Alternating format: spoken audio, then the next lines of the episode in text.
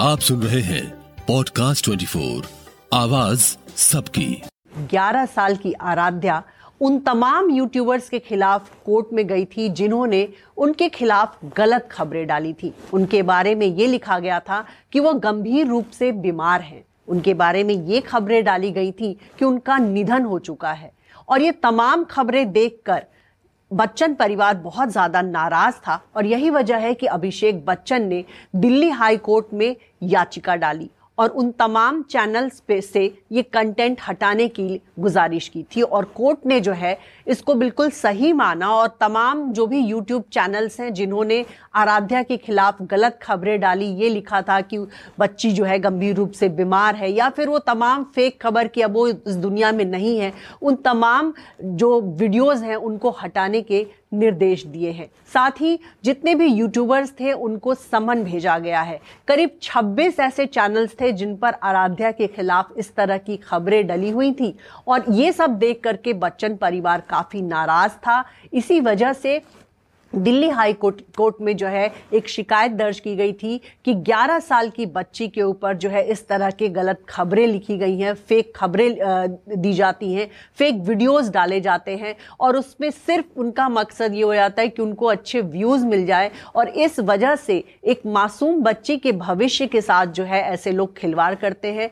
आराध्या के माता पिता सेलिब्रिटी हैं, लेकिन वो एक मासूम बच्ची है जो कि स्कूल जाती है और उसके खिलाफ ऐसी खबरें जो है कहीं ना कहीं उसके भविष्य को जो है उस पर असर डालेगी। और यही वजह है कि बच्चन परिवार बहुत गुस्से में था और उन्होंने जो है हाई कोर्ट में ऐसी याचिका डाली थी, जिसमें यह कहा गया था कि आराध्या के खिलाफ इस तरह के जो तमाम कंटेंट हैं, उसको जल्द से जल्द हटाया जाए। आपको बताएँ कि आराध्या जो है, अक्सर एयरपोर्ट पे स्पॉट होती हैं अपनी मम्मी के साथ, और बहुत सारे लोग जो ऐसे वीडियोस उनके आते हैं, जब उनकी मम्मी उनको पकड़े होती हैं, तब तरह तरह की लोग बातें कर देने लगते हैं कि आराध्या के साथ ये हेल्थ प्रॉब्लम है आराध्या ठीक से क्यों नहीं चल रही? तमाम तरह की बातें जो लोग जो है ऐसे वीडियोज़ बनाते हैं।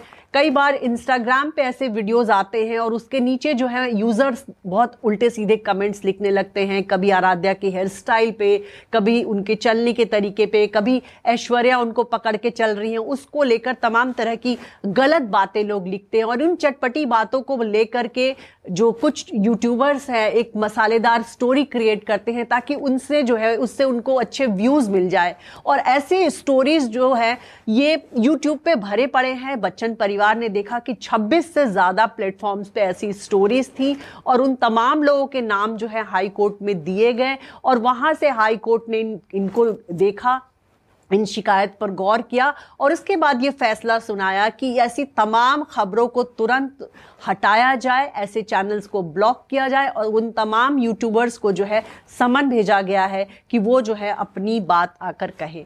तो ये एक बहुत बड़ा फैसला है, देखा जाए तो बॉलीवुड में बहुत सारे ऐसे सितारे हैं जिनके बच्चों के बारे में लोग खबरें डालते रहते हैं। पिछले दिनों एक बात आई थी कि सैफ अली खान जो है बहुत नाराज़ हो गए थे क्योंकि पैपराजी रात के 12 बजे जो है, उनके घर के अंदर घुस गए थे क्योंकि उनको करीना और सैफ अली खान का वीडियो बनाना था। उस समय ये खबर आई थी कि सैफ जो है ऐसे पैपराजी के खिलाफ एक्शन ले सकते हालाँकि बाद में उन्होंने ये क्लियर किया कि मैं ऐसा कुछ नहीं करने जा रहा हूँ, लेकिन ये बहुत गलत है कि पैपराजी वीडियो बनाने के लिए, मेरे बच्चों को कवर करने के लिए हमारे बंगले के अंदर तक घुस आते हैं। और कहीं ना कहीं ये बहुत ही गलत है, हमारी प्राइवेसी का हनन है।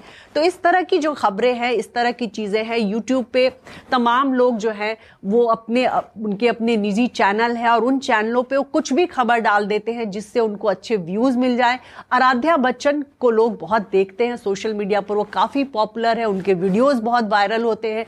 और यही वजह है कि जब भी आराध्या के बारे में किसी एक दो यूज़र ने इंस्टाग्राम पर कोई गलत कमेंट डाला, उस एक कमेंट को उठा करके लोग लोग स्टोरी बना लेते हैं कि आराध्या बच्चन के साथ क्या ये है, आराध्या बच्चन के साथ क्या ये प्रॉब्लम है। और फिर वो स्टोरी उनकी चल जाए उनको व्यूअरशिप मिल जाए और जब व्यूज़ अच्छे आते तो उनको यूट्यूब से पैसे मिलते हैं।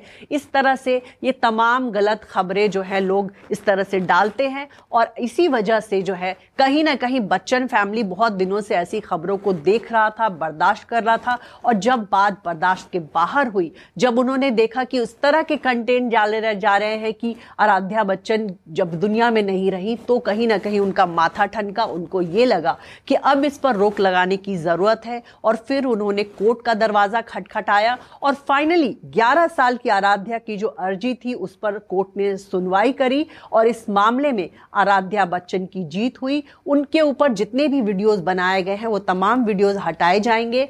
उन तमाम यूट्यूबर्स को जो है समन भेजा गया है और उन्होंने ऐसी खबरें क्यों डाली, इस पर भी उनसे जो है पूछताछ की जाएगी।